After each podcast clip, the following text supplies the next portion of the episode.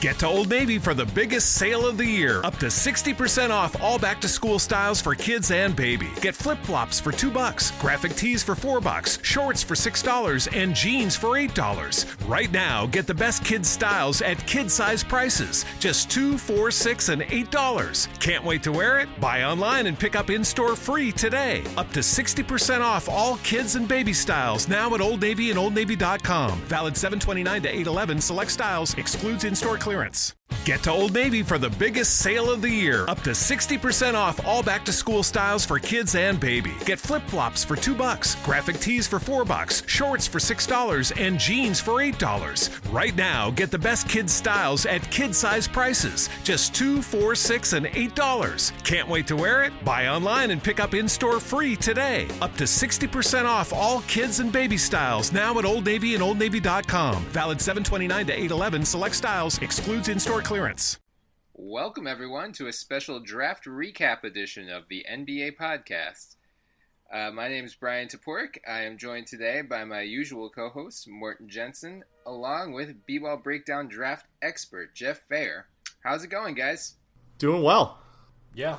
Um, well, outside of the Brexit thing, Brian, I'm doing pretty good, all things considered. Yeah, so Morton is in Copenhagen. He lives in Denmark, so you can blame him on Twitter for the global economic meltdown that is happening. Th- that's unfair. This, this is the Brits, man. Good, Uh. good point. T- take your aggression out on Mark Deeks. so, ignoring the catastrophe that is happening in the world, we are here to talk about the NBA draft, which happened last night. Uh, it pretty much went as expected, at least in the first two picks. Ben Simmons went to the Sixers at number one. Brandon Ingram went to the Lakers at number two. And then Hi, it's Jamie, Progressive's Employee of the Month, two months in a row. Leave a message at the. Hi, Jamie. It's me, Jamie. I just had a new idea for our song about the Name Your Price tool. So when it's like, tell us what you want to pay, hey, hey, hey, and the trombone goes, blah, blah, blah, and you say, we'll help you find coverage options to fit your budget. Then we just all do finger snaps while a choir goes, savings coming at ya, savings coming at ya. Yes? No? Maybe? Anyway, see your practice tonight. I got new lyrics for the rap break. Progressive Casualty Insurance Company and affiliates. Price and coverage match limited by state law. and things went to hell pretty quickly. Uh, as Jeff and I talked about leading up to the draft, the Celtics were really the fulcrum at three. There was a lot of talk about whether they would trade the pick, keep the pick, who they would take if they kept it. And as we were getting closer and closer to the draft, it seemed like my Sixers and your guys' Bulls were in a bidding war with the Celtics at number three. Turned out that, according to ESPN's Marc Stein, the Sixers offered Nerlens Noel both of their late first round picks and Robert Covington to the Celtics, but they were hot after Jimmy Butler. So, guys, I mean, you're the Bulls fans here. Did you want to see Jimmy go last night, and what would you have wanted in return? Well, okay, so let's just let's just clarify this in a way that everyone understands.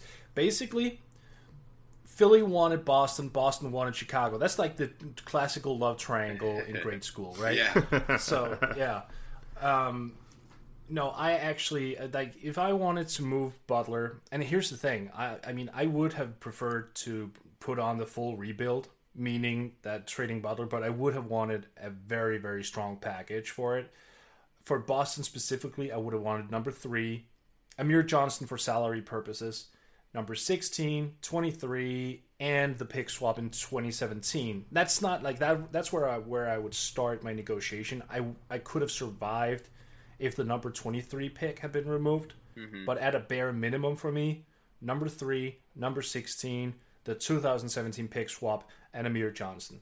That's like the bare absolute minimum for me and i actually think that would have mm-hmm. been a great deal.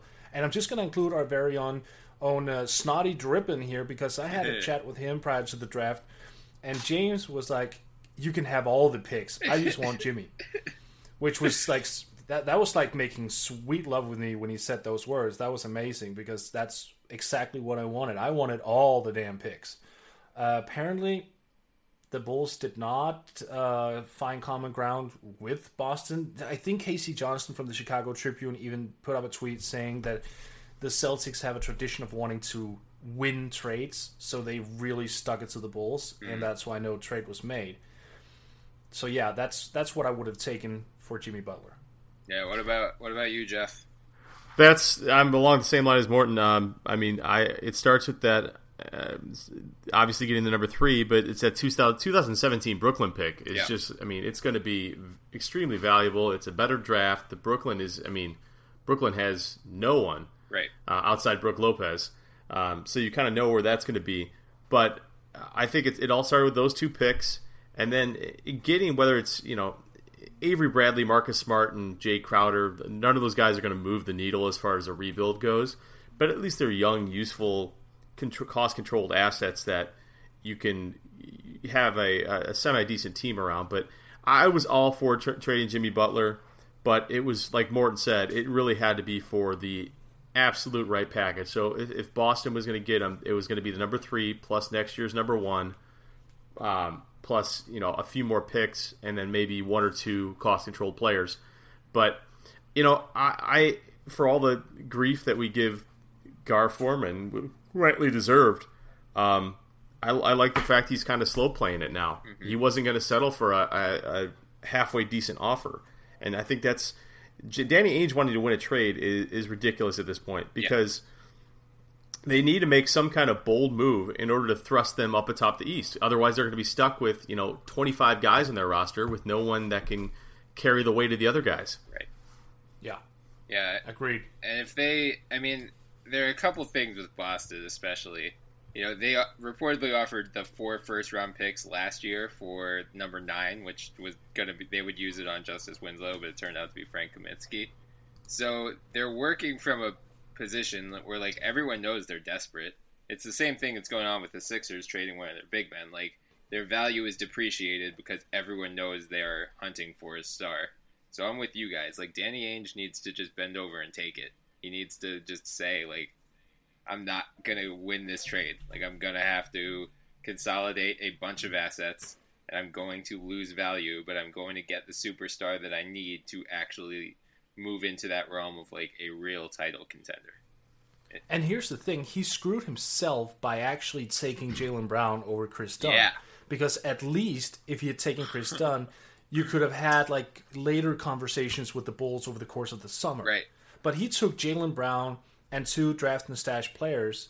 Like right now, there is no incentive for the Bulls uh, to, to go after to pursuing that deal uh, of course, outside of the fact that they won the 2017 pick swap, but like they they wanted Kris Dunn. That was their guy. That was the guy they had at the very top of their draft board, ignoring of course Ben Simmons and Brandon Ingram.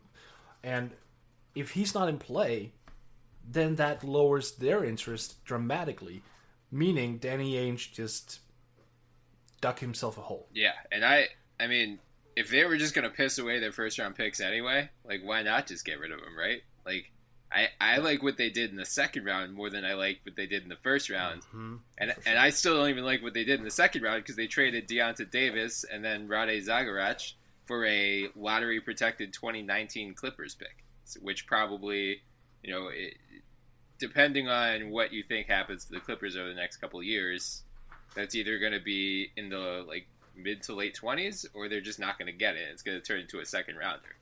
Like it, it was just if Deyonta Davis falls to thirty one, that dude was like a top ten prospect on most boards. Jeff, I don't remember exactly where you had him in your college only big big board, but I feel like it was in the ten to twelve range, somewhere around there. It was it was top fifteen definitely. Yeah. Um. Yeah. So I, I was shocked that he dropped. Uh, I you know he didn't get a lot of playing time his freshman year. I think it's the same issue that Skal had a little bit as he dropped that you know these freshmen come in and they don't get. A, I think we talked about it in the draft podcast. Mm-hmm. These, they don't have a lot of playing time their freshman year, and I think teams are becoming. I don't, I don't want to say smarter, but they're they want to get more more tape on these guys to see what they can do, and they just didn't have that with Deyonta Davis because he just and like Cheick Diallo too. That's another guy yeah. who dropped a little farther than probably his skill level would indicate. Uh, but back back on Jaylen Brown. Um, I mean, the funny thing is too, and, and you mentioned it with more you mentioned it with just taking Kris Dunn. Jaylen Brown makes no sense on their roster right now. He just does, yeah. he doesn't.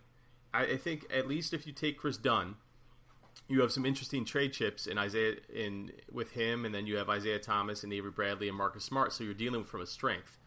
Well, adding Jaylen Brown, they needed shooting. Jaylen Brown's one weakness is shooting. They have Avery Bradley and and you know R.J. Hunter who can hit outside shots right now, and they don't play R.J. Hunter. So it, it was very very interesting to see that they uh, they took Jaylen Brown there because at least with Kris Dunn, you were then stockpiling at the same position that you can deal from. And then if you take another guy, like if you take a guy like Dragan Bender or someone up front where there is a weakness, then you're adding to the team. So this made sense on no levels to me. yeah, you you could even like say that regarding Jaylen Brown, he's a good defender, so he fits into like the makeup of Boston. Mm-hmm. But even that excuse doesn't work because Kris Dunn is a good defender himself. So like, there's there's no way Boston can spin this to anything that makes even a remote uh, that, that even makes. I'm just gonna redo like that last part, Bryan. There isn't any way Boston can spin this into making remotely sense. Basically, I mean, Kris Dunn is just the better overall prospect. He offensively he projects to be a lot better. And while there was a shooting knock on him, 37% from deep still beats the 29% I think Jaylen Brown shot last year.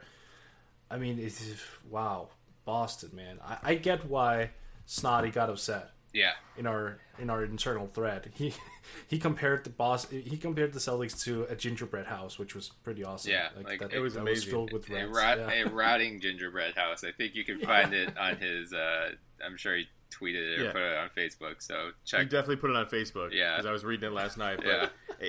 the, the luxury that the luxury that you should have when you acquire all these first round picks, the point of getting all these first round picks is so that you don't have to win every trade. Right. They're there as additional assets that you can use to uh, augment any deal that you're, you're proposing. So you don't have to give up more of your core. I mean, you have addition, you have a ton of additional picks, and they are certainly valuable to teams that are looking to rebuild. Yeah. So his his want, Danny Ainge's want to win every trade is a little disconcerting to me. I mean, that's they had a chance to make a, a big move, and you know, if you add Butler to you add Butler to Isaiah Thomas and you know who whoever else they kept, whether it was Avery, I mean they would have kept Avery Bradley, Jae Crowder, Marcus Smart, at least some combination of those guys. I mean, you have something interesting then. Yeah, and I we we saw with the Minnesota Timberwolves took Kris Dunn at number five, and then we saw apparently uh, Chicago and Philly started a bidding war for him. Like um, an AP reporter, I'm not even going to bother trying to say his last name, uh, said that Philly was offering the same package at three that or at five that they did with to Boston at three. He didn't add specifics, uh, but we can assume that's the same Covington, Noel, and the two late first round pick. I think that's what he was referring to. And then Boston and Minnesota, according to Adrian Wojnarowski, where you know at least through the lottery, we're in like legit talks to go for Dunn. Can you guys believe if it was really just Kris Dunn and Zach LaVine? And Minnesota turned that down? There's no way, right? So, no. So here's the thing. I I made a tweet that got the attention of a lot of Wolves fans um, because at the time the rumor was Zach LaVine and five for for for Jimmy, and I said no way. There, here's the deal. You you go Wiggins and five for Butler. Otherwise, there's no dice.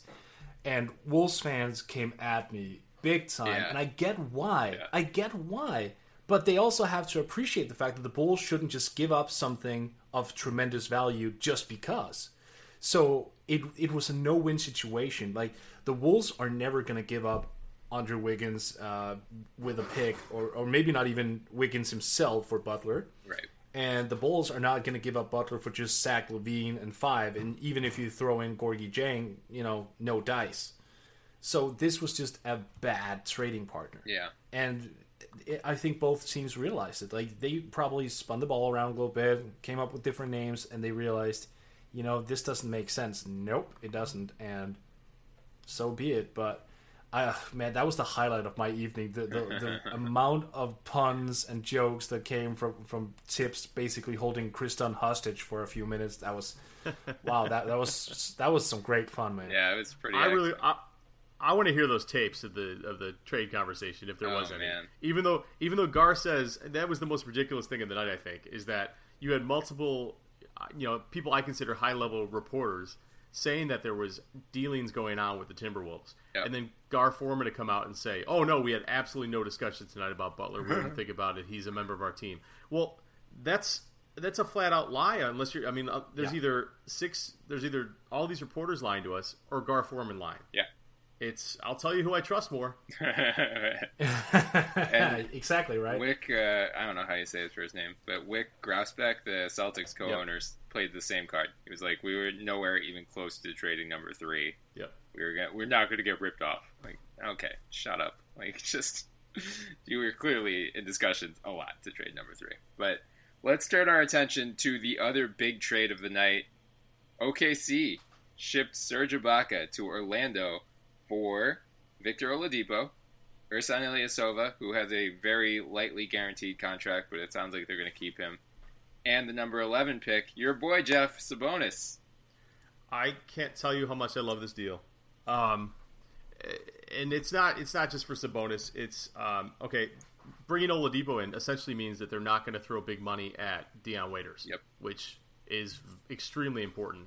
Um, I think a, a guard rotation of Westbrook, Andre Roberson to play that that D position that you saw him kind of excel at in the playoffs, and then Oladipo to be that you know if they run a two point guard offense and, and be that bench scorer, if that's indeed how they are going to proceed, is is much stronger than having waiters there worrying about whether or not he's going to go off for a one for twenty night or you know. Um, but I think it's an interesting way to proceed because they're essentially getting rid of that, uh, you know, their third core part um, to bring in three, you know, players that can that can join the rotation, and they're they're really building the bottom of the roster Yeah. and developing the bottom of the roster to show Kevin Durant. It seems like that they're going to have sustainable success for the duration of his career. Yeah. It's not going to be, and Ibaka is a free agent after next year too. Yeah, I think it's right. the biggest thing. Right. Um, so I, there's a lot of pieces at play there that I really like the deal for the Thunder, and in, in some respects I, I like it for the Magic. But I mean, I think they give up, gave giving up on Oladipo. I'm a I'm a big Oladipo fan, um, and a big Sabonis fan. But and I, I think I commented last night. I mean, Steven Adams and Sabonis up front are basically going to be lead blockers for Westbrook and Durant on the way to their hoop. I mean, they're they're going to rebound. They're going to be tough down low, and it's going to be formidable. So I really like this deal for the Thunder. Yeah. Yeah. What about you, Mort? Remember that scene in Dumb and Dumber where um, Harry and Lloyd part ways a little bit, and then Harry goes, "Just when I thought you couldn't get any dumber, you go and do something like this, and totally redeem yourself." That's Sam Presti right now. Yeah. He pulled out like the best trade he's pulled out, maybe ever for Yeah. for his standard. I mean, that's man, that was good. Like Sabonis, I'm I'm equally as high on him as Jeff is. I absolutely love him. Um, not as high on Oladipo as Jeff, I think, but still, I like the guy, and I think he's got a lot more potential than what he's shown. So, so yeah, I mean, Oklahoma City wins this deal hands down. But I do think that people are crapping unnecessarily on the Magic because they are they're using a flawed argument. They're saying that Serge Ibaka has declined in recent years. Yeah. yeah, statistically so, but that's because of the setup in in Oklahoma City. He's a very good player, Right. and you know, least we forget, this is a guy who can shoot from the outside, score around the rim. He can rebound. He can block shot. I, I mean, he's gonna like refine himself in Orlando, I think, and potentially mm-hmm. earn an All Star nod. So, if they can keep Ibaka around next year, Right. I mean, th- I, sure, why not? I mean, it's not that stupid, but I still think the Thunder won the, the trade and pretty handily. Yeah, I'm with you guys. I think it's a clear win for the Thunder. It's like the exact opposite of what the Cleveland Cavaliers used to do, like the first time LeBron James was there. Like instead of trying to build out and like round out their roster, they would go and like make splashy like Antawn Jamison and Shaq and then Mo Williams and Larry Hughes. yeah, like totally ignore young good players in the Thunder. Like I'm just so impressed with the way they've continually retooled around Durant and Westbrook. I mean, it sounded Ken Berger of CBS Sports had a column about why the Thunder did it last night, and obviously they he said they ran it by Durant, and he gave his blessing. Like I, that was the thing I saw. Like, oh, I guess Huh. KD's gonna leave now. Like, no, they're they're not making that trade without clearly running it by KD. Uh, it sounds like Ibaka just wants a bigger role on offense and wasn't happy in OKC and was probably going to leave next year anyway. So it's kind of the same logic the Bulls used with trading Derrick Rose. Like it's a one year rental basically. We need to treat it that way. Let's get let's be ahead of the market, get some assets for it that will be here long term. So props to Presti. Uh, I mean, it's like Did you have to bring that up, Bryan? I'm sorry. Did you have to bring that up? Like I, I don't mind this trip, but that's I, I've seen Rose in way too many photoshopped Knicks jerseys lately. It's it's it's hurting a little I bit. know. I'm sorry, guys, but yeah, for Orlando, my big concern is that like, isn't Aaron Gordon best at the four? Mm-hmm. So why are you trading for a guy who is also going to play the four? Unless you're going to put Ibaka as your small ball five, which Yeah, you are. I can get behind. Yeah, you are. Yeah, I can get behind that, but it, it seems like you're creating a positional logjam for your best prospect, which is somewhat questionable. And then, I mean, there's a you know, there's the flight risk. Like that dude, Ibaka easily could leave. He's going to get maxed out next year, even though the free agent class is a lot stronger next year. The cap's still going to jump again. Like he's going to get a massive contract. Uh, From Orlando. yeah, I hope so. I mean, Oh, I, Yeah. I think they're gonna max him. I don't think they do this trade without you know thinking about it and knowing full well what they're ready to commit to. yeah. and that's a max contract. And here's the thing: minor hot take, not not even a hot take maybe, but Nikola Vucevic is not a Magic player by the end of this summer. That, I think that's fair. Uh, there are That's fair. Yeah, there are enough teams like if Dallas strikes out uh, on the free agent market for centers, like if they miss out on Dwight and Horford and Whiteside and all those guys, like they badly need a center. So I could see, you know, a team getting desperate. Hell, the Knicks now don't have a starting center unless you, uh, what's the guy's name? That's true. Willy Hernangómez is coming over. So I guess he is their starting center right now. But It's funny. I was thinking about the Knicks because, uh, but but here's the thing: they don't really have anything to give up. Yeah. Like, okay, they could absorb Vucevic contract, but they would have to give up like a first round pick and future considerations. Right.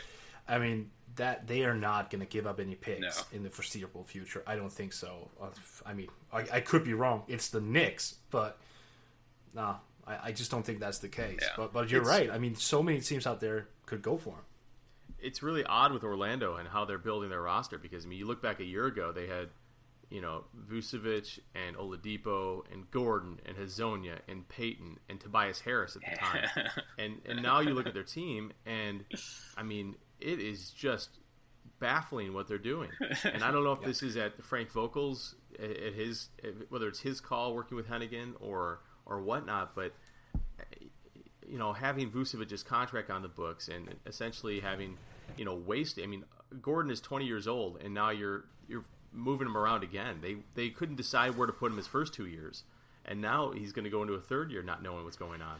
So it's it's very very confusing is what Orlando is doing. But I, I would agree with Morten too. I think if they can find a destination for Vucevic, and I mean that contract is going to look pretty good for what he provides. Yep. You're going to have Oh, yeah. you're going to have problems on defense, but he's going to score. Yeah. So I mean, do you look at a team like team like Houston, who's Mm. not going to have Dwight Howard there anymore? A team like Portland, who's been rumored to looking at centers.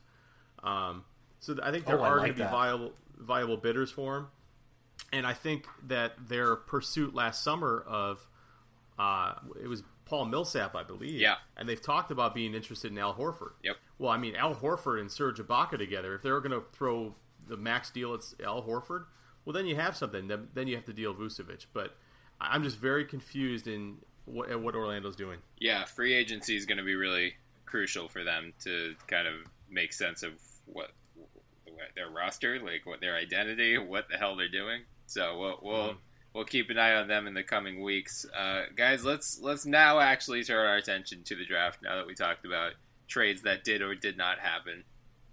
uh, I mean, the first nine or so picks went about as expected. You knew there was, you know, a class of guys at the top like uh, Ben Simmons and Ingram, you knew Bender, Murray, Hield, Dunn, Marquese, Chriss, uh, and Jaylen Brown were all going probably within the top eight. You had to figure Jakob Poeltl was somewhere in the nine to twelve range. He went to Toronto at nine, and then Milwaukee at number ten took Thon Maker, and everything just went to hell quickly thereafter. So Shit got crazy. yeah, so give me your biggest surprises from the night, starting with there, presumably. Uh, number number thirteen. Yeah. Georgios Papagiannis. Yes. Yes. Yeah. I, I mean, I, I, I'm not gonna lie to you. I know Draft Express has a video on him, Mhm. but he is someone I didn't look at at all. I mean, at all, what first or second round. I, I had no idea, and I that's the Sacramento pick that they're getting in the in the Marquese Chriss deal. Right. So, uh, Sacramento once again, welcome to the show. I have, I have no idea what was going on there. You had guys on the board.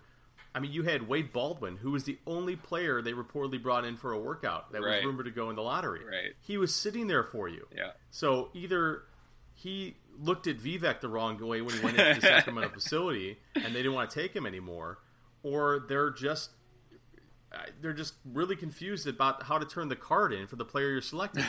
so I I had no idea what they were doing there, and that that is just stands out to me. Is I mean, Thon Maker at ten is is kind of crazy, but when you hear everyone talk about how polarizing he was, some people loved his upside, some people were down on him. That you can you can at least argue for that one. Yeah. But the only one that stood out to me in the first round as being totally off the wall was Papagiannis. Yeah. What about you, Morten? Yeah. I agree entirely. Like, I I get the Thon Maker selection to a certain extent just because of the hype alone. There was a couple of rumors leading up to the draft that he was, in fact, somewhere between 21 and 23 years old right. instead of reported 19. But those reports were fairly quickly refuted, I think. That's at least what I saw. Yeah. So I think Milwaukee is convinced that he's 19 years old, and when you have that body and that skill set that he does, um, then I, I understand the selection, especially due to his intelligence as well. When he was interviewed by the Vertical, and by the way, just just an off topic here, uh, the the Vertical did a wonderful Yeah. job covering the Mm, draft yes. last night. Like, please, dear ESPN, realize this. You fucking suck, and you need to give the rights up to the vertical like right now. It's so bad. I don't want to see Jalen Rose compare anyone to anyone ever again. Stop it. Yeah. Stop oh my yourself. god!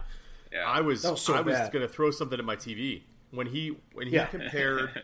uh, oh God, what was the comparison? I got up and was like, "How can you put this guy on TV and say that he knows what he's talking about?" Him and Wilbon Agreed. both. The best the best part for me was him and Wilbon both trying to or guessing the picks when they've been announced ten minutes prior, and Bilas is clearly looking at his Twitter account guessing the picks correctly. That was amazing to me because Wow. the only guy there that seems to know what's going on, Rece Davis is just steering the ship. But I mean, Bilas at least gives you analysis of the guys, which I think is I, I've always loved Jay Bilas. Yeah. But the other two, just unbelievable. I, I'll be honest. I actually began muting. Yeah. And then I just had the the vertical uh, thing going on in the background instead. I, I thought it was. I, I'm just gonna be real for a minute. I thought it was embarrassing for the worldwide leader to to put it up like this. They just they tried to attract the lowest common denominator with all those comparisons and flashy uh, mantras and what. There were no real analysis involved. It was just a couple of guys horsing around for five hours. it was embarrassing. It's just an embarrassing display of media, and this is coming from someone who studies media production. So I, I thought it was like, man, th- I would actually take last night's ESPN's draft to showcase it as to how to not broadcast anything. My God. Okay, well, back to the picks. Um, it was it was Jaylen Brown to Tyreke Evans was the comparison. oh Lord. And Oh, my that is- Lord. I mean, Yeah, it's remember not that. even close. Wow. They don't play Yeah. the same position. Yeah. I, I honestly didn't even have the ESPN broadcast. Like I muted it immediately before they even took Ben Simmons because I was, you know, the vertical thing started 30 minutes before the draft, and I was like, oh wow, this is actually really enlightening. And I figured, you know, what Woj would be on top of all the trade rumors, and I just, you know, I knew ESPN was going to be 15 minutes behind anyway. So yeah, I, I missed all of that, but it sounds like I missed nothing. So that's good to hear. But yeah, let, Oh, you let's go uh, Yeah. back to our beloved Vlade Divac. Yeah, I mean, all right. Georgios Papagiannis, I had looked at him for a, a, little bit. I thought he was intriguing in terms of his size, and it does seems like he has pretty good mobility for someone that size. He seems like he has a pretty good grasp of the game, but at 13, like the only way I can sort of allow this is if Sacramento just fell in love with him and knew that the Bulls or Nuggets that were coming up after them had him in mind. Mm-hmm you could suggest that the Nuggets maybe had some interest because they are always looking abroad. Right.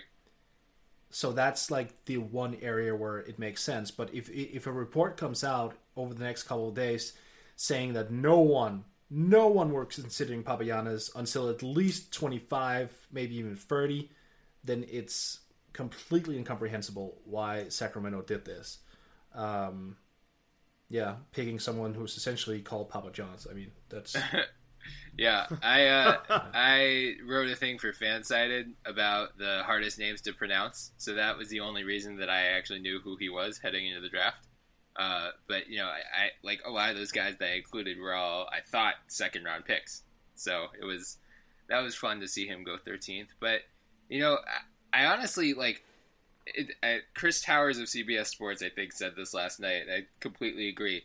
I loved what the Kings did until they started making picks. Like flipping Marco Belinelli for 22 mm. was amazing, especially yeah. given the value that dropped on the board at 22. Like I'm not a huge Malachi Richardson guy, which is who they took. Like I, you know, I thought there were other better values there, but at least you know Malachi Richardson, you have cost controlled four years compared to Marco for two, whatever. Like that's a good deal. 13 and 28, considering the values that fell, considering Skal was on the board at 28, Deyonta Davis was on the board at 28, like Marquese Chriss is no sure thing. I mean, hopefully he pans out, but in the snake pit of chaos that is Sacramento, there is no way that dude was going to be good anyway. So like props to Vlade for recognizing that and saying, I'm gonna, you know, get value out of him. I'm taking the best player available, but I'm going to get value out of him. What baffles me is you already have Boogie, you have Willie Cauley Stein, and you have Kosta Koufos. So why are you taking two more centers? Like, did you guys see Boogie tweeted after they took Papagiannis, and he, I think he's get put a little prayer sign and said like "Lord, give me strength" mm-hmm. or something like that. Mm-hmm. Like, mm-hmm. oh, I love that. That is so Boogie. And here's what I really love: people started getting on his ass for having immaturity issues and locker room issues. Like that tweet was appropriate, yeah. and I don't care what you yeah. say. Like that's fair. If I'm a star and my team drafts the living hell out of my position, I'm I'm putting that tweet up, and I'm I'm in the right there. Yeah. Wow. I mean, that's look, Vivek Ranadive one suggested that you should play what was it four on five, on five yep. defense because then you could have someone cherry picking. Yep. This is his vision, man. He's gonna go against the small ball for, for, for sure. Like Demarcus Cousins for point guard next year. Dude, I'm worried. They're That's... coming after the Sixers. The Sixers were cornering the market on the all six ten lineup, and now the Kings can counter. Yeah. So uh, I'm a little bummed, but it, it, seems like they are paving the way for a boogie trade with all this stuff. That that would be my read into it. I mean, I have hello Boston. Yeah, I have no inside info, but I I don't know how you spend, you know, lottery picks on setters in consecutive years. I mean, I think if you if you flip the picks, if you say they took Skal at 13 and then Papagiannis at 28, it's like, okay, I can make peace with that. You know, mm. it's a little bit better because, you know, Skal was mostly mocked in that late lottery range anyway. So getting him at 28 redeemed the Papagiannis pick in some regard. But yeah, like Jeff, as you said, Wade Baldwin's there at 13. You know, you've got Rajon Rondo, who's probably going to bounce. Like, mm-hmm. what? Uh, Kinks. it, it, made it made no sense to me. It made absolutely no sense, and I'm not shocked by it yeah. because nothing they've done recently has made sense. Right. But I and they've got if you look at their starting lineup, I mean you've got Collison, McLemore, Gay, Cousins, Cauley Stein. Like that's a that's a decent looking starting lineup with a with a real head coach now. I mean that's gonna I mean George Karl, let's be honest, was once he had some pushback from any of the players, he checked out. Oh yeah. Yeah. But that's that's a decent starting lineup. But to say eh, they they were given an opportunity to bring in some young players that contribute right away, and they just couldn't do it. And I, the Kings, God bless the Kings because they make the Bulls not look as bad. yeah, King's gonna Kings. So I have a question. Was Marquese Chriss's Sacramento career more successful than George Karl's?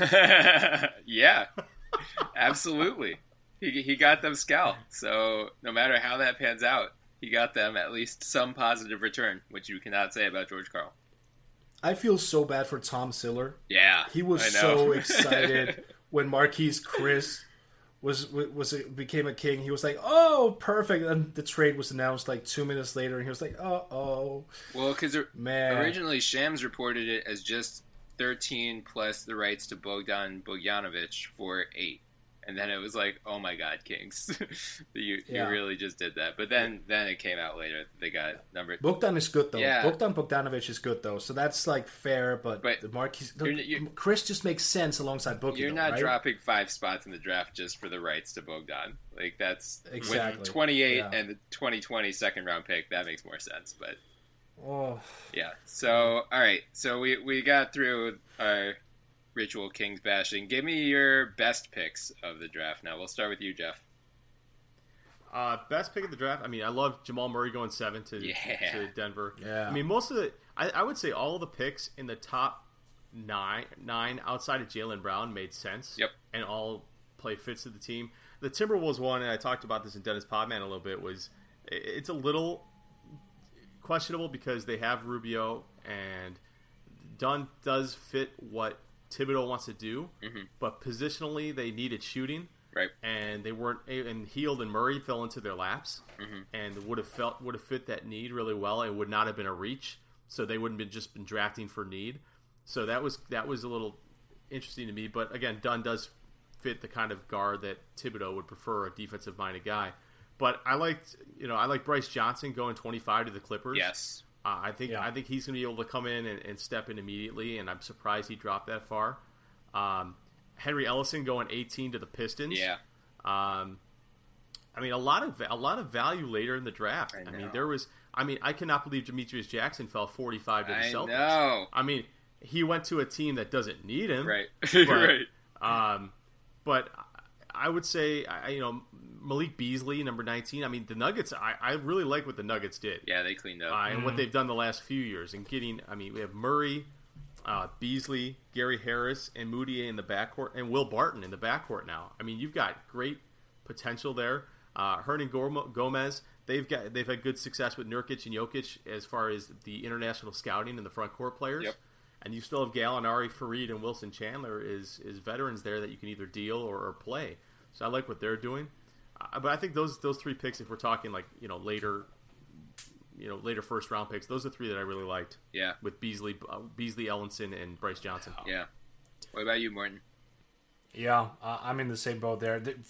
Especially with Denver, like Orlando should take a look at Denver and see how they did it, mm-hmm. because Orlando is screwing up their rebuild, and Denver is like sneaking on the ra- the radar here. They they are on their way to being Boston good Yeah. in terms of of ga- gaining assets and knowing how to utilize them. I really really think they're this this um, sneaky good story that's going to come out of it. But obviously, and Bryan, when you asked like one of the best value picks in the later round, I, I knew what you were going for there, Yeah, man. man. You you wanted us to mention. Jeff was just clever enough not to take the bait, but I'm going to knew do it. exactly what was going on, and I saw Yeah, the that's what I'm names. saying. I'm you like, didn't take nope. the bait.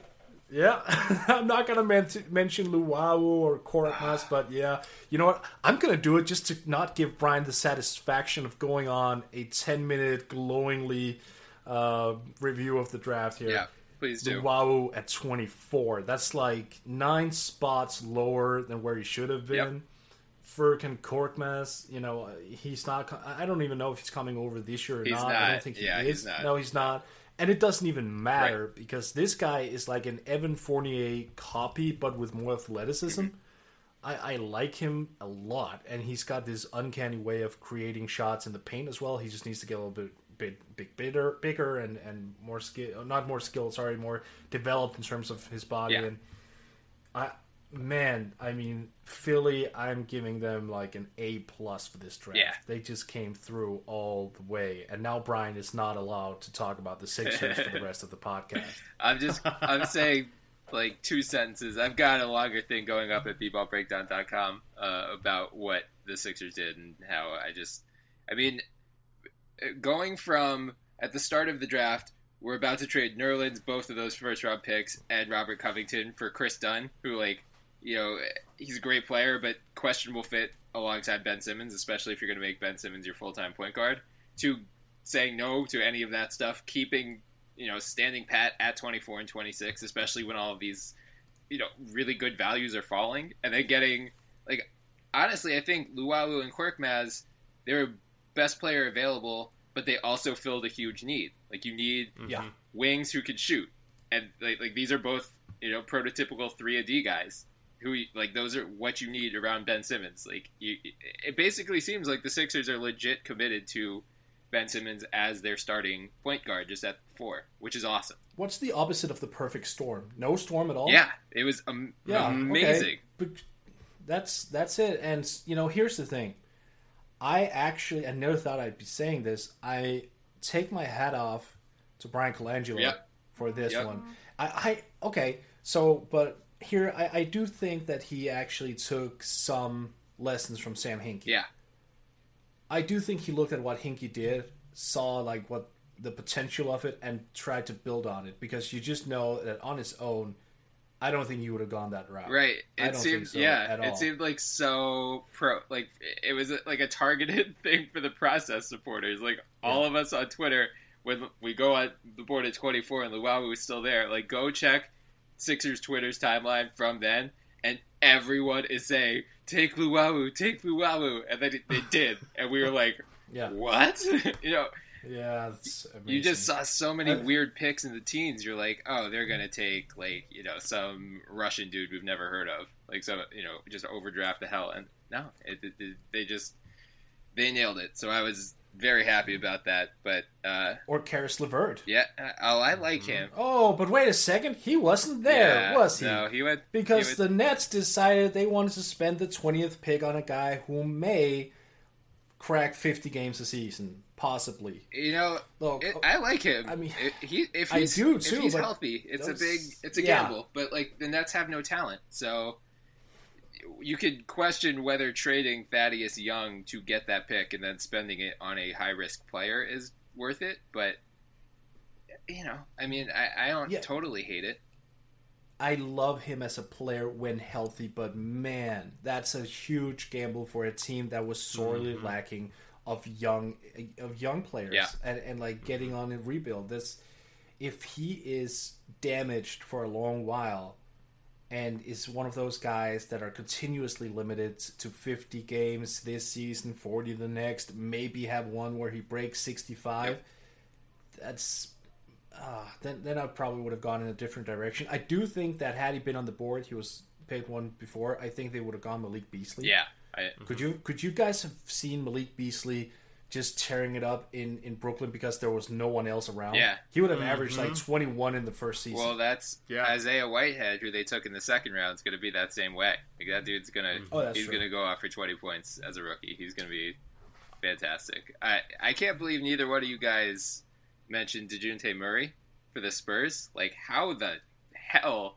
Every year it happens. Every single Because freaking it's a year. given, man. Yeah, like there's one prospect who falls way further than he should, and he always ends up on the Spurs. And like that dude's gonna be awesome. You know, he's gonna learn to shoot. Uh, what uh, Skip, whatever his la- Engelland or whatever his last name is, their legendary shooting coach who like taught Kawhi how to shoot. I mean, gonna work with Murray now.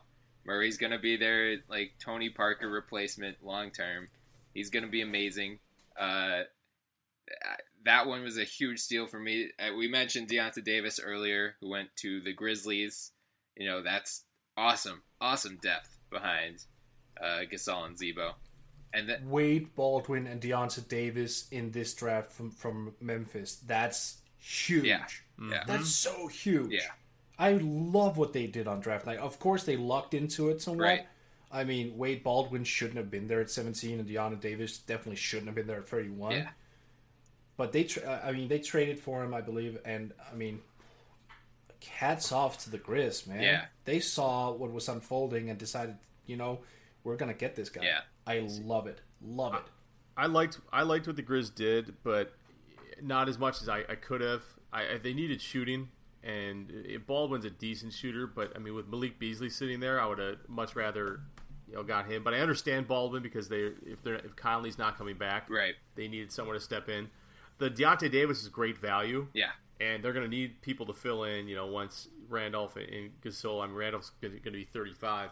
Um, so I, I like that pick. And then on the uh, on the Nets, uh, I love this. I love this right here. They have seven guys, if you count Levert, under contract for next year, Oh my god. and only three of the, only three of them are under 25, Oh boy.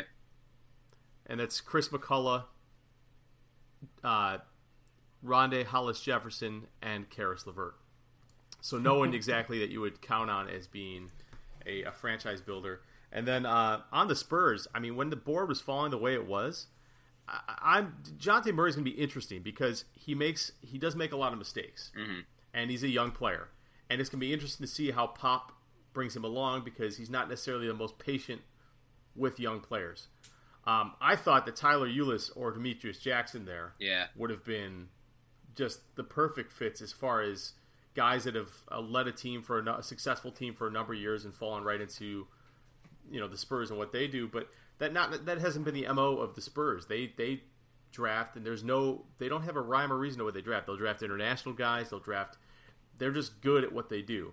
So like you guys were saying, I mean, I'm not. I would not be a bit surprised if Murray is you know the future point guard and replacement for Parker. Yeah. Yeah. I think. I mean, it's just. I saw him mocked as high as like ten to the Bucks. So I think that's just Mhm. at that point it's just best best player available, depending on how you feel about Deyonta Davis. The other two that I really loved, Patrick McCaw to the Warriors. Are you kidding me? Are you Mhm. kidding me? Like they they they a lot of their bench is about to become a free agent, so they really just need to tear up the whole damn thing, basically. But they get Damian Jones, the center from Vanderbilt, who you figure is going to replace Festus, and then McCaw, like that. I think um, I think Leandro Barbos- Barbosa is a free agent, so McCaw just slides in right there. Like he's that's, and they the Bucks sold them that pick. Like it it wasn't even their pick. They just took two point four million dollars. That is blood money, Bucks. You just seal you, you you sealed another title for Golden State in the next three years because McCaw is going to be that kind of impact player off the bench. And aside from that, I love Demetrius Jackson at 45. I don't care that Boston has 7,000 point guards. He that's just- That's that, that, yeah. that was that was just too good of a value to. And and then that's where, as, as a Bulls fan, I'm pissed, Bryan. yeah, I saw you I'm were going for pissed 48. Because he- mm-hmm. Here's the thing: the Bulls had 48th, right? Yep. If they could have bought the pick that Golden State bought for 2.4 million and gotten Demetrius Jackson, who's a Notre Dame guy, which we know Paxson likes, Yeah, right. then we wouldn't have taken a guy who has an extra goddamn bone in his foot and needs to have Adidas make him a special suit to not remove the pain, but lessen the pain. But mm. no, that's not an issue. That's not a goddamn. I'm telling you, I, I I've been I'm an Illinois grad and I follow Illinois basketball the most, but I, I've been a Notre Dame fan since I was born, so I've watched most most of Demetrius Jackson's career in great detail, and just love him as a player. And I try and remove my personal bias for the teams I root for out of it, but I was doing Dennis Podman while we the second round was progressing, and at one point I think I got distracted, and there's a point where I don't talk for like five minutes because I'm looking at the board, hoping Demetrius Jackson falls, and I, I that would have made so much sense for the Bulls to do, and I mean you had his backcourt mate and Jerian Grant already on board, Oh, I- good and they they they worked so well together at Notre Dame when they were there. I mean, you've got a young, viable backcourt then, but alas, we have Paul Zipser. yeah, yeah. That, that happens. I mean, I would. And Jose Calderon. Oh, do, oh because don't even mention yeah, him. That, Don't even mention Yeah. him. I, I don't want to Yeah. bring that sad sad time up. I mean, I I'm with you guys in terms of wanting to move up in the second round or buy a second round pick. Like uh, Bryan Colangelo as much as I loved what he did last night, he was meeting with reporters while the second round was going on, and I'm seeing Demetrius Jackson falling, and I'm seeing the complete lack of point guards on the roster, and I'm like, dude, like go back to the war room. Like you could have this press conference after number sixty. Go buy a damn pick and get Demetrius. Like buy it from a you know a team in the late thirties, early forties, because that oh man, that was just an insane value to drop. And then my last guy, Kay Felder, going to Cleveland. Like I know he's really small, but I wanted that guy too, man. Why the heck? That this is just. I am. Uh, look, here's the thing. Uh, just before I go on, on on a major rant, because it's not really worth it in the second round. I like Denzel Valentine at 14th. That's the most important thing. Yeah. So I'm satisfied overall with this draft.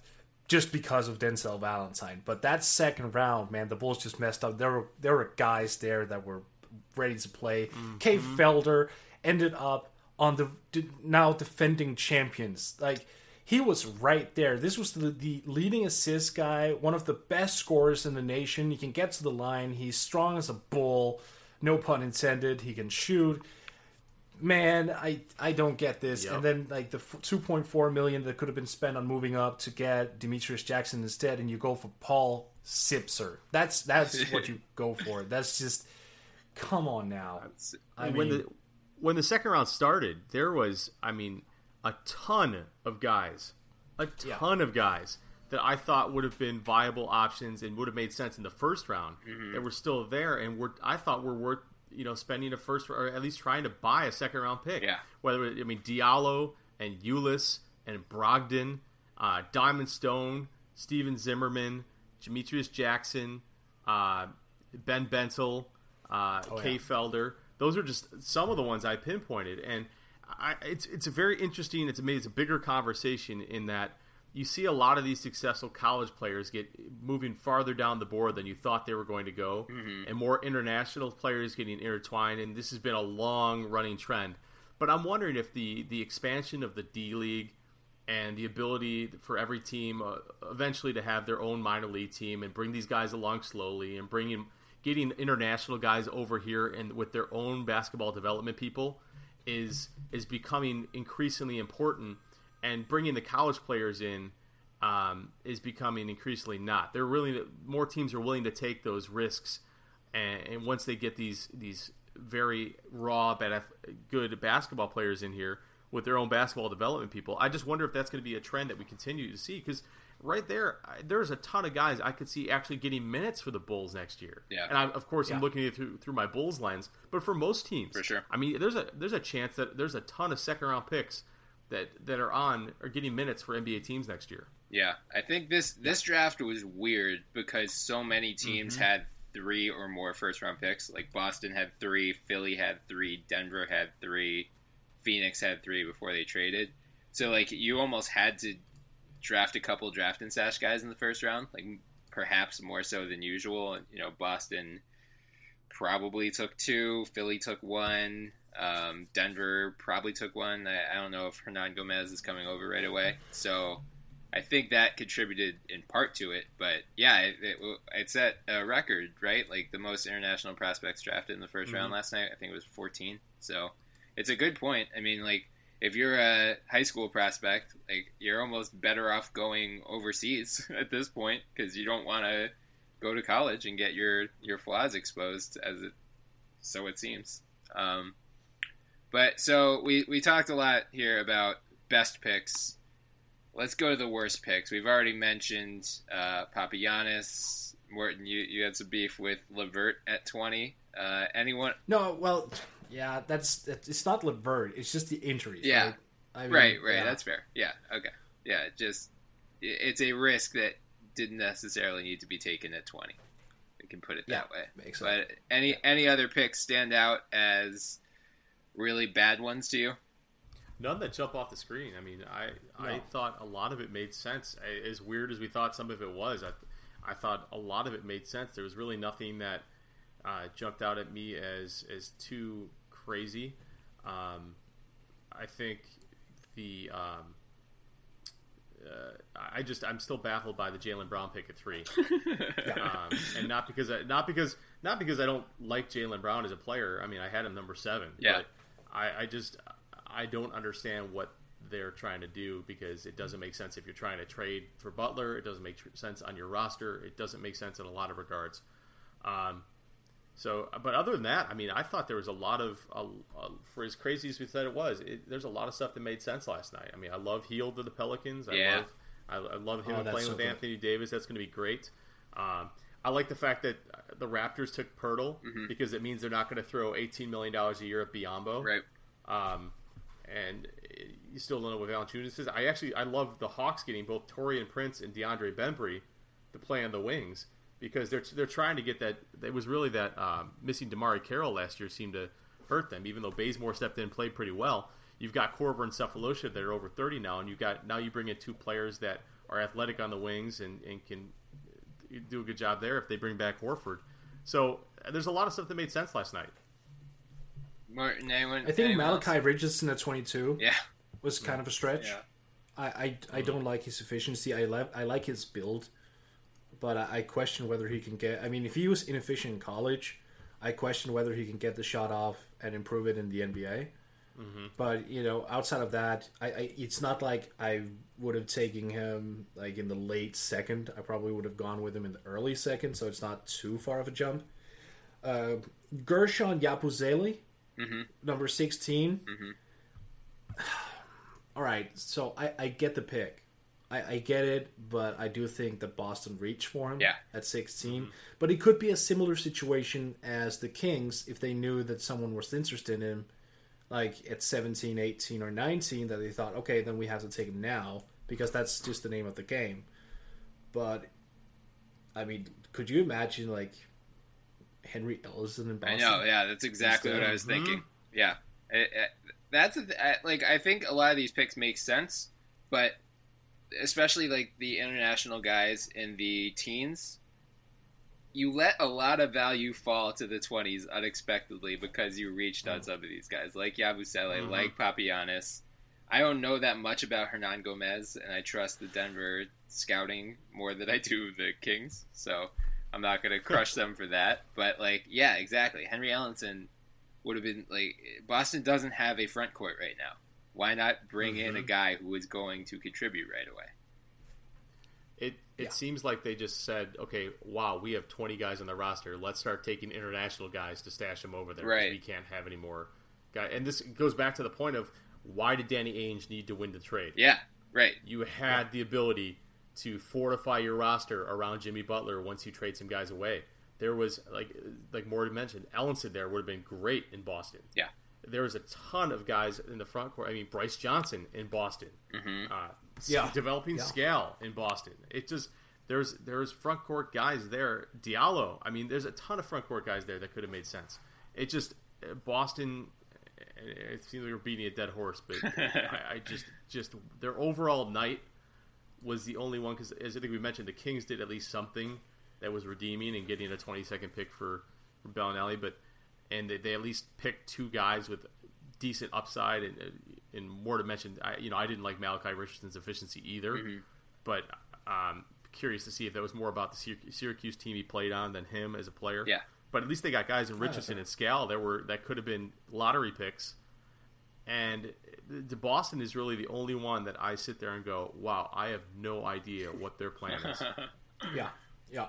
Yeah, yeah. All right. So before we wrap up here, uh, let's give some team-wide uh, biggest winners and losers. We, we've talked about really loving what Philly did, what Memphis did. Um, I, I, th- I believe you talked about liking what Philly did. Morten Morten brought it up first. I know only only because he didn't want you to bring it up. Yeah, to preemptively. He was being nice. Yeah. So with those two, we, we like Denver a lot. Anyone else stand out as a, a winner from last night?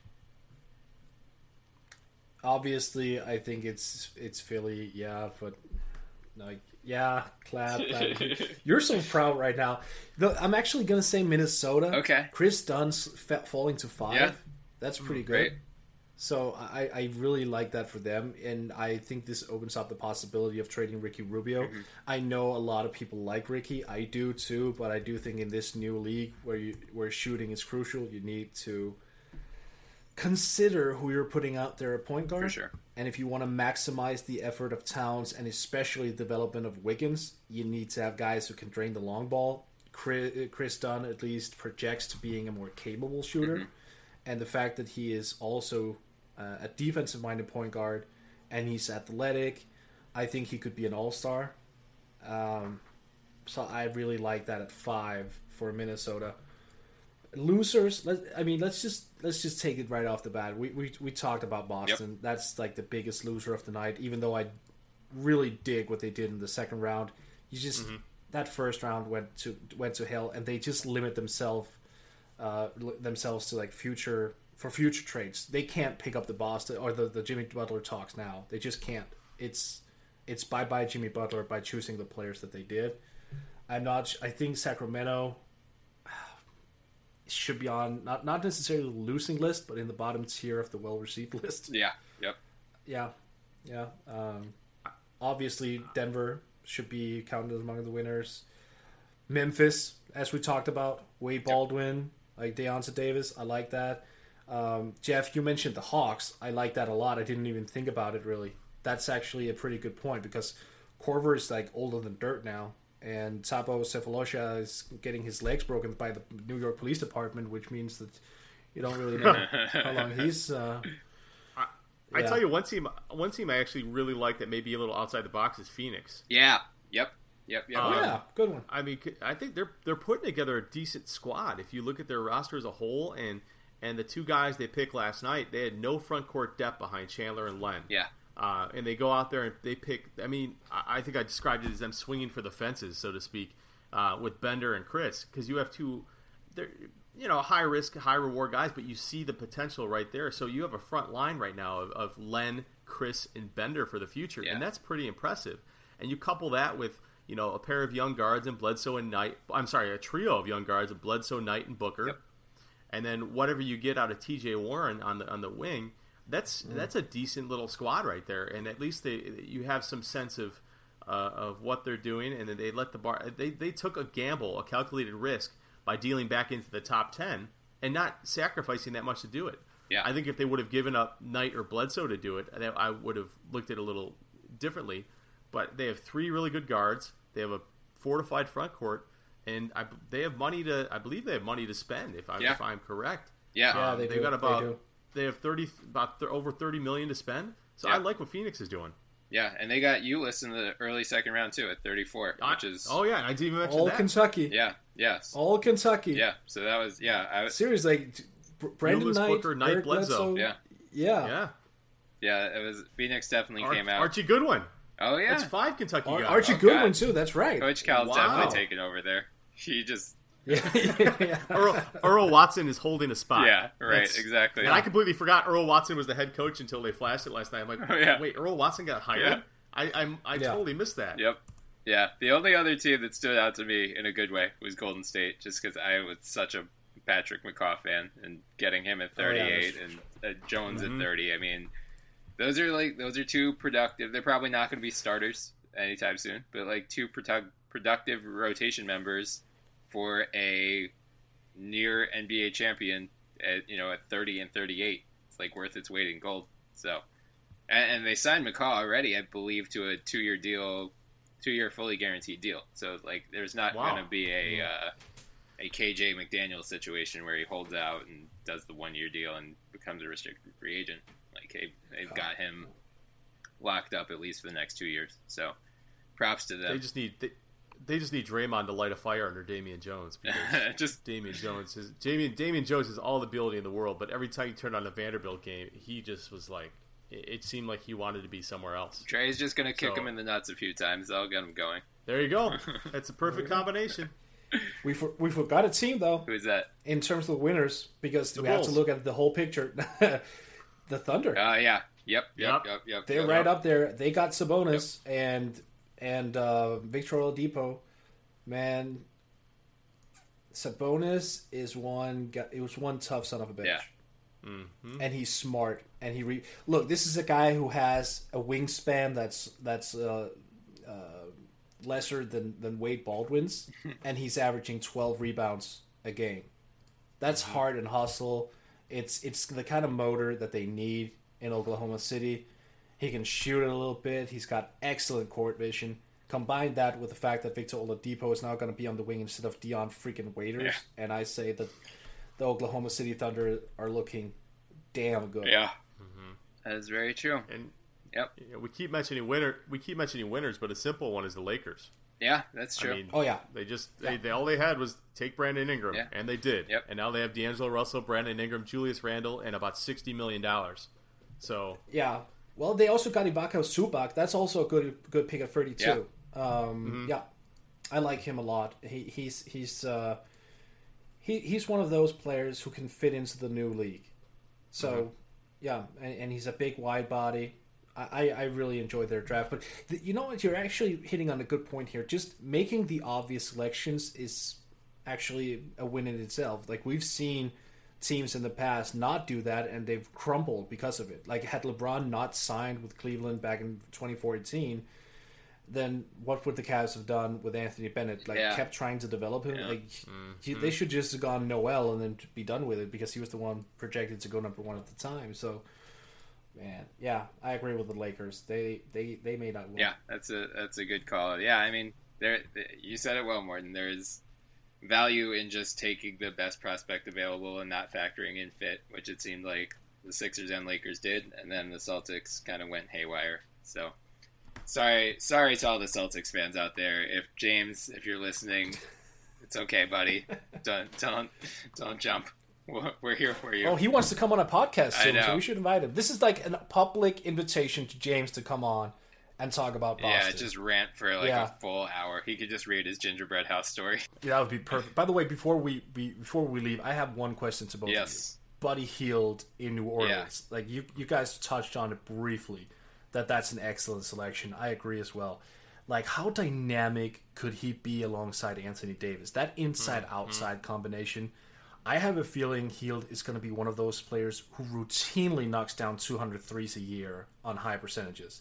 And with mm-hmm. Davis there, it gives him more space and it gives him an option to play off of. And the fact that he's an improved ball handler, I think he could they could mix up some pick and rolls as well. I really, really dig that selection Yeah.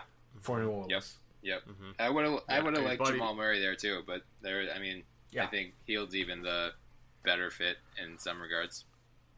I think I think getting a true shooting guard because they, they with Holiday and Evans there, I think that's going to be that's going to be a good uh, a good fit, and I think you know Hield is Hield is like Mort said. I think he's gonna he's gonna be the guy to to get every kick out from Anthony Davis and, and put it up, as long as Tyreke isn't you know taking the ball away from him, and and you know it just. New Orleans has a lot of questions on their roster, but at least they know they have Anthony Davis and, and Buddy Hield, and that's good enough for me. Yeah. All right, well that's a that's a good place to wrap up, guys. Uh, so this was this was awesome. This was really fun. Jeff, thanks for coming on again. It's always fun to have you on. Thanks on. for having me again. Yeah, yeah. Yeah. We'll uh, we'll we'll bring you back at some point when the Bulls inevitably sign Kirk Hinrich to a three-year, thirty million dollar deal. Too soon. Mark Soulis would be happy though. Oh yeah, he would be thrilled. He would hashtag, be thrilled. hashtag Bulls support group. Yeah. That's we we need the support group. To get... Derrick Rose was out with Joakim Noah in New York last night. By the way, oh, there's there's Oh, pictures right fun. there's pictures Okay. online right now of him so he him partying with Noah last night in New York. So, you know, hey, you guys want to go to New York? That's fine. Enjoy. See ya. reunited and it feels so good. That's gonna be awesome for Joe, man.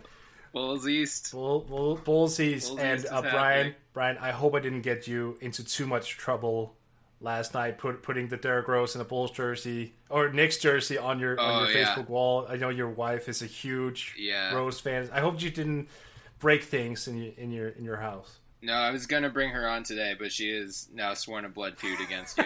so she's she she will not be making an appearance on this podcast. No, hopefully my wife is a big Bulls fan, and we're gonna try to get her on in the next couple weeks to talk about the D Rose thing. But until then, this was the NBA podcast. Uh, check out bballbreakdown.com for a bunch of draft recap stuff. We're to have a lot of good off-season content as well. Once free agency ramps up, we're doing a five question series, kind of previewing the biggest issues every team faces heading into the off-season.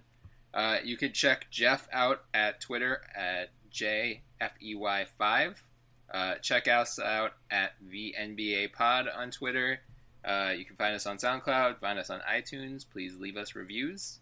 Um, until then, guys, it's been real.